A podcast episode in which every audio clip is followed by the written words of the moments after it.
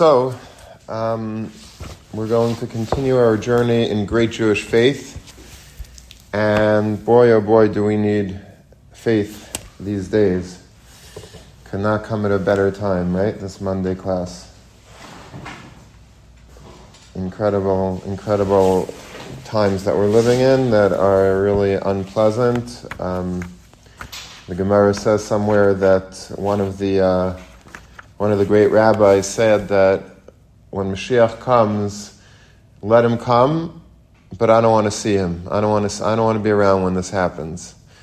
And if indeed uh, this is the time that Mashiach is coming, I guess we're starting to get a little bit of an understanding why people would not want to be necessarily living through this period because it's very, very difficult, um, to say the least. All of the um, the tragedies and the stories and the questions and the uh, the uncertainty going forward.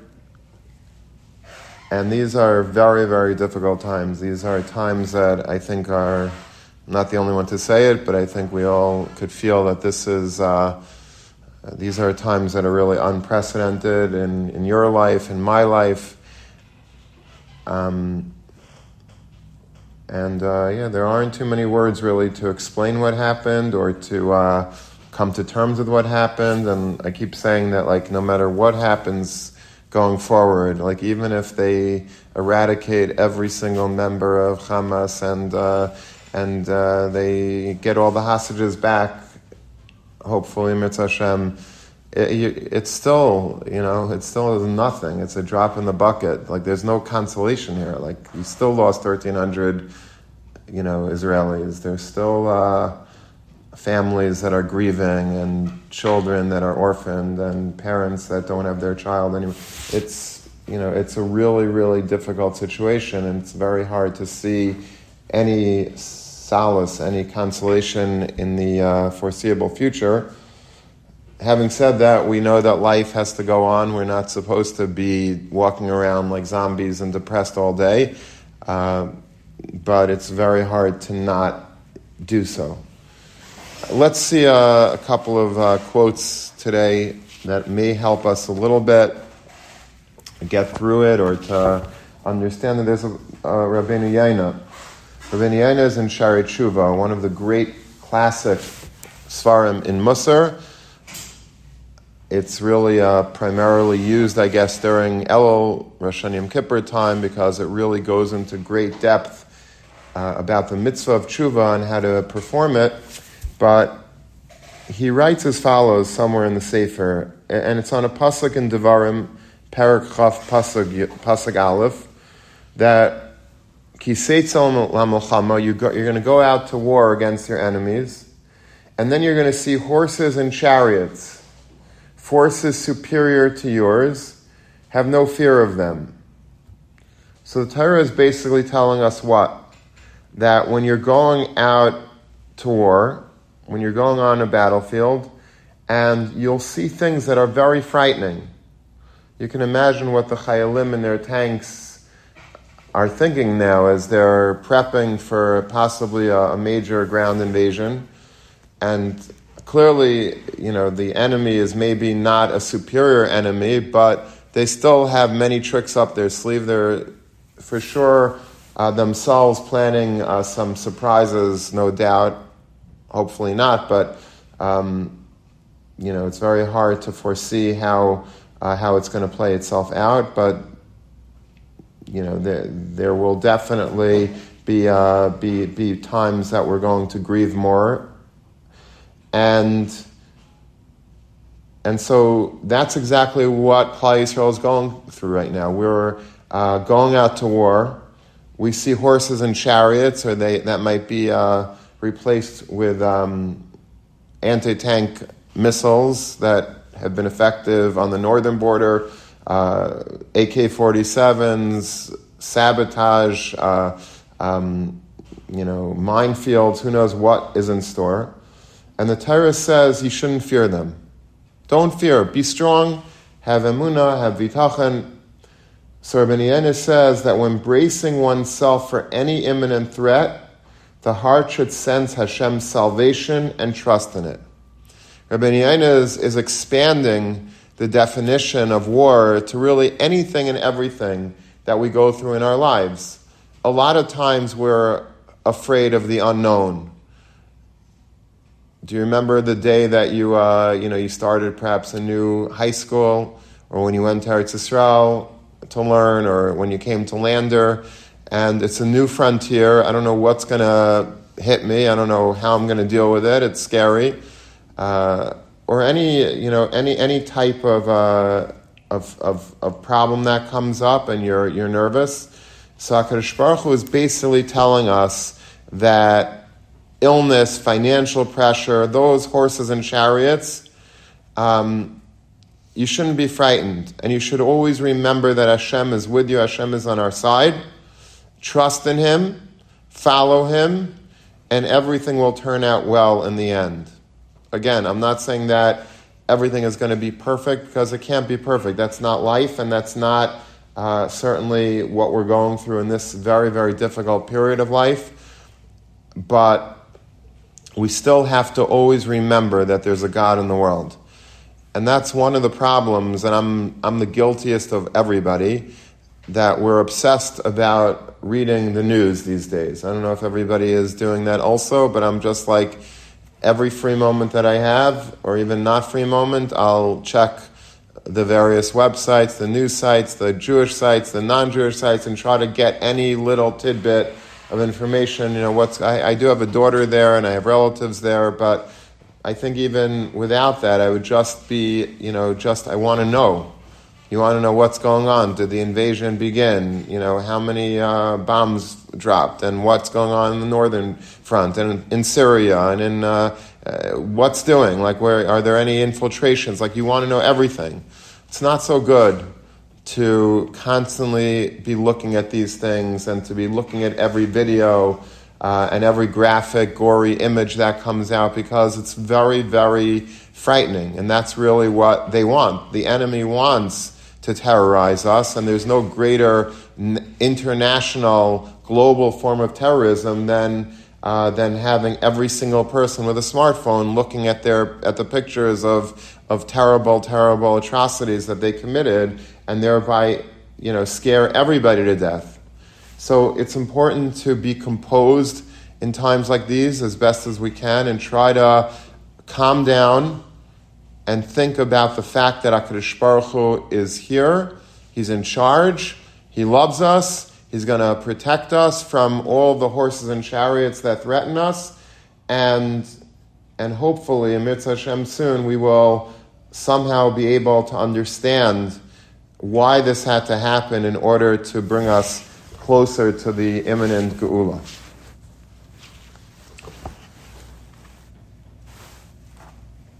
Let's find another important quote.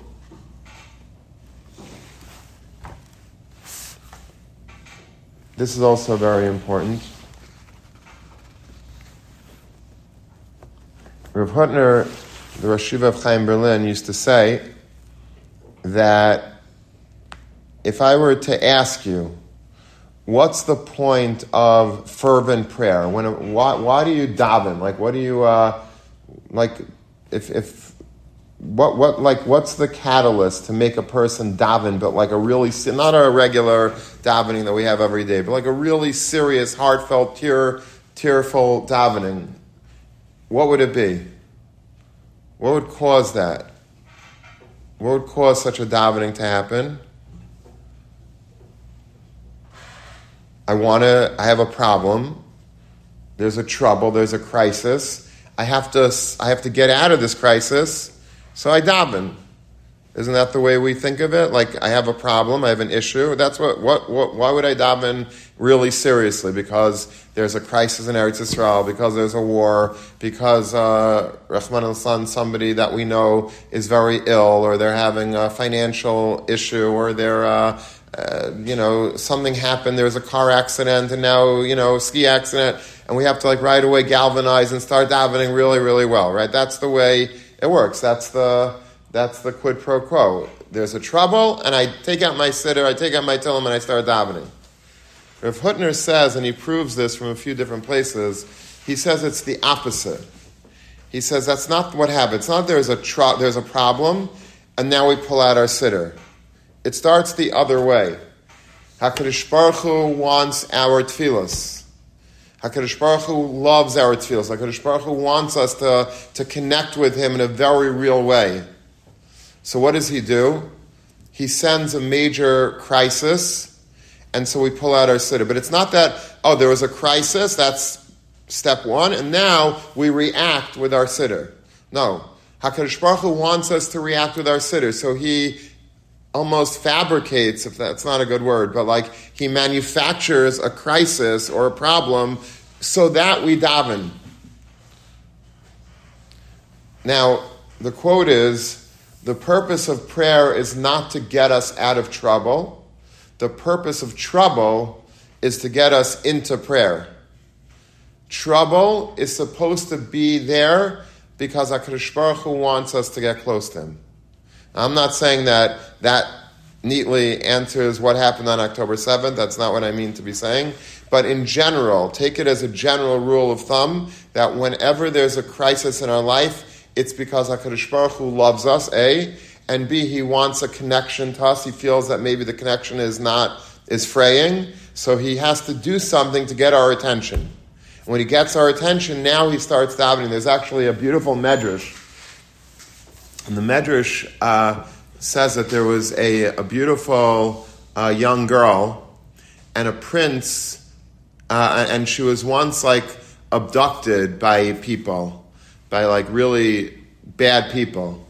And she starts screaming, and like a young, handsome prince hears her cries.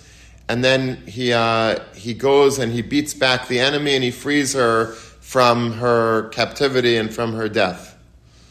And and she's very appreciative. And she gets you know very close to him. And eventually uh, you know he wants to marry her. But she cools off by then. She's not really so interested in him and but he wants to you know he wants to have that relationship again so what does he do says the medrash he he hires people to abduct her again, and then she cries out again, and then he goes and he rescues her a second time. And the Medrash is speaking about Kriyas Yam Suf, that HaKadosh Baruch Hu loved the cries of Klal Yisrael when they were in Egyptian servitude, and then they sort of stopped. And then, in order to get them to cry again, he makes the Egyptian army chase after them. They cry, and then he saves them again. And we learn from that, again, that the purpose of tsaris is to bring, it's not that tefillah is a reaction to tsaris, but tsaris is the, is the cause for us to daven. HaKadosh Baruch Hu brings tsaris because he wants to hear our cries. He loves our cries, he loves our tefillahs. What do you think the takeaway of that is? What's the takeaway of that? Like, what's the, what's the lesson? So the lesson I, I, think that I would say is, and the Gemara really says this also, that la'olam yaktim adam tefila litzara. If you're a smart person and you don't want to be tested, you don't want to have a medical emergency, Rahman al in your family. You don't want to have financial issues. You don't want to have a, uh, um, you know, any anything plague you. Or on a national level, Klal Yisrael doesn't want war, and they don't want terrorism, and they don't want uh, terrible news. So you should daven well before any problems start. Because HaKadosh Baruch Hu just is doing, is, is manufacturing tsaras in order to elicit prayer from us. So what happens if we just pray without any tzara? Imagine if we would be able to have really major kavanah on, on any given day. Theoretically, if, if what we're saying is true, HaKadosh Baruch would have no need to manufacture tsaras because the tsaras are just in order to get us to open up our tefillah, our Tehillim and, and cry. If we're opening up our Tehillim and crying on a, on a good day also, if we're always in good kavana mode, then HaKadosh Baruch Hu doesn't have a need. If that girl would have, if that princess or that, that girl would have just said, I'll marry you to the prince, and, and, and then he wouldn't need to like create another scenario of crisis. And so it's a very important thing. Don't just daven. We shouldn't daven just when things are bad, but we should daven. We should be makdim tefillah tzar. We should first daven so that would ward off any tsaras from happening. First, daven well every day, and then you'll be surprised that hopefully a lot of the tsaras that we'll never hopefully know about what we missed, but the tsaras will be um, will be left uh, without having to actually be implemented. Here's one final thought for the day. This is from Rabbi Cheskel Levenstein, the great mashgiach in uh, the Mir in Poland and then in Ponevezh in Eretz Israel. And he says a beautiful, very, very important lesson about emuna and about bitachon. He says that, and he bases it on the Chovos HaLevavos, the Shar Bitachon, that what is the definition of bitachon? So the Shar Bitachon defines it as feeling serenity about worldly pressures and tranquility from the things that cause the mind to ache. Bitachon means that I'm never stressed out because I always know that Hashem is with me.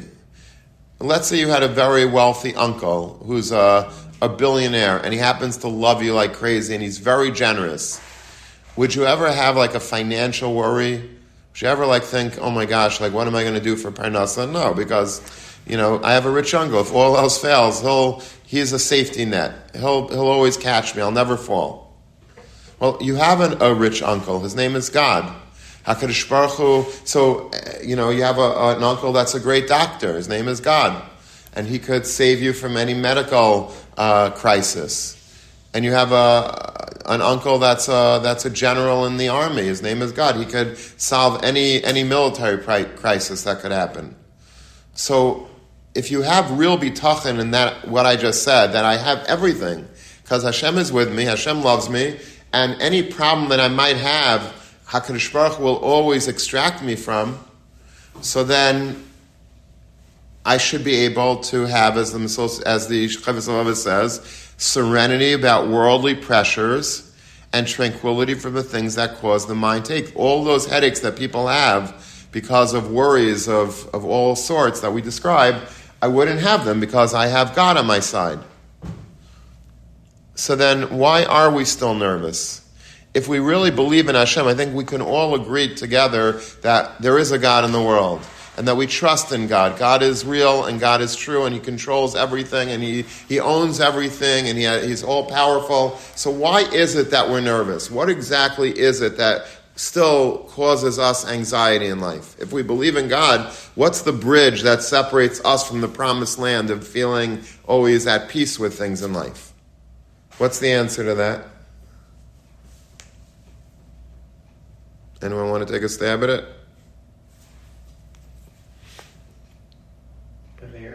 What? A disconnection. Disconnection. That's very good. You know, feel connected. Are you, even if you do believe with, believe this, which all Jews should, mm-hmm. and hopefully do, but you don't feel connected. Like, okay, I have this Lloyd uncle that I, it doesn't make a difference if I don't really feel like there's a connection. He might hear about me. He might not. I don't know. Right. You know, so you don't feel that you have that connection, right? So Bicheskel Abramsky says a little bit differently. He says that the difference, the reason why it's so hard for us to really embrace bitachon and for us to just walk around with a smile on our face all day with a little extra, you know, jump in my step, knowing that, you know, everything is going to always be good and everything will be turn out good in the end is because we're impatient. We're impatient. What does that mean? We expect Hashem to operate the same way as humans do. Meaning, if let's say I have a flat tire, Leilina, right? What do I do? I call Hatzalah, and within a few minutes, hopefully, Hatzalah uh, Chaverim will be at my at my uh, car side, and they'll be replacing my flat tire. You know, with uh, you know, let's say a person like Elena has a has an accident, or you know, or, or at home something happens bad. A person is feeling like you know he's having a heart attack. Call Hatzalah. Thirty seconds later, Hatzalah's on it, and they're you know you're in a, uh, in a on a gurney, you're in, a, in an ambulance, you're being rushed to a hospital, you're getting the best treatment everything that we have in life happens very instantaneously. We're used to things being, you know, right away. I have a problem, solve it right away. God doesn't operate that way, unfortunately. Hashem operates at, on his time clock. He doesn't care about our time clock. Not that he doesn't care. That's just not the way he does it. He doesn't assist us spontaneously. He gives a person a test and does not reveal his goodness until later. So one needs to have patience when awaiting Hashem's salvation. It will come exactly when it is supposed to. Hashem will save us, but it's not going to come when we expect it to happen. We, it will happen, and that's why, like they keep on saying, like the prime minister in Israel and the and the generals and the the chief of staffs, they're all saying this is going to be a long, drawn out war. Why do they say that? Because people expect things to be, especially like in we're a generation of like uh, um, you know everything is instantaneous, right? We get instant soup and we get instant uh, cable, and we have every uh, you know everything is like on the beck and call. We we have on demand everything. And we don't like waiting for things to happen. We like everything happening in real time. We don't want to wait. What does it mean waiting? So they have to like say, it's going to take time. So you can't expect to win the war in 30 seconds. This isn't like a made for TV movie. This is something that will take time. It's not going to take just a half an hour. It might take, uh, it might take two weeks. It might take two months. It might take two years. God knows how long it's going to take. But we need patience. And we can't expect Hashem to solve every problem right away. Sometimes Hashem puts us in Nisayon. He gives us a test, whatever the test is, and, and we're expected to to, to grind through the test and to deal with it. And to deal with it takes time sometimes. Sometimes a person is sick with uh, Yana and he, maybe he or she will survive, but it could take years before they get it, go into remission. And there's a lot of stress until that time. So you have to hold on to bitachon for a long time. The key to bitachon, says Rabbi Cheskel Levenstein, is patience. That's such an important thing because you know we always wonder why don't I have bitachon? Other people have bitachon. Why not? You know why I don't have bitachon? Because I'm impatient. I need God to answer me now. There's a crisis, and I want Him to answer now. If He doesn't answer right now, that means He doesn't love me in my mind. If I need to, you know, I need a job, and it's taking a long time for me to get that job. Where's God? Why is He not answering? I need it now. I'm impatient need a shidduch. I've been going out already for three months, and I no one's, I can't find it. It's a crisis. It's not a crisis. Hashem is putting. He has a girl for you. You just have to go through the process. You're not ready. She's not ready. Maybe she's not old enough to even be dating yet. We don't know what the circumstances are, but you have to trust in God, and the, the process takes time. And this is something that we have to live with. We want like that this war should be over. We should get the hostages back, and that the you know Mashiach should come, and that all should happen you know by lunchtime, by by the time we start davening mincha. Halavai, but that's not the way God operates. And if we understand that that's not the way God operates, it will maybe allow us to have more, give God more leeway, give Him more time, give Him more understanding, patience to get what he needs to be done done in the time that he that he needs and not the time that we expect it to happen. So we learned a few very, very important yisaidis today about bitachon. First yisaid is that when we go out to war, we have to have bitachon Hashem. We're in war right now. We have to have constant bitachon that Hashem is going to answer our our tefillas. The second thing that we learned today is that who was the second one that we learned? The second thing that we learned today is what? No? Anyone? Okay, let's cut to the third one. The third one is the is patience. How it's important to always have patience because God sometimes takes his time in carrying out things and it doesn't always happen uh, when we expect it to happen. That's not the way Hashem operates. Hashem operates uh, on His own timetable, and and we have to learn learn to be patient about about the process and to not and to not expect things uh, in real time. And the final thing is, anyone remember yet? Rav Hutner. Rav Hutner says that the troubles that happen are not uh, is not that the, that there's a problem, there's a trouble, there's a crisis, and we daven. No, no, Hashem sends the trouble in order that we should daven. That shows the power of prayer. It shows how beloved prayer is to Hashem. And like we said, it's always important. Right now we're in a we're in a crisis, so we're davening. But after the crisis passes in Mitzvah Hashem, we should really learn from now to, to daven well before there's any crisis. Imagine if Klal Yisrael would have had these Tehillim rallies and these Tefillah rallies and these Tshuva rallies, you know, before before Simchas Torah. Maybe that would have stop this crisis from happening because Hashem, oh, okay, we're close already. I don't need to send any crisis to, you know, to make us closer. But we, sh- we have to learn our lesson from when there is a problem that next time when things are relatively safe, let's appreciate it and let's daven to Hashem uh, and create and continue to have a close relationship with Him so that there's no need, chas v'shalom, to manufacture any future crisis.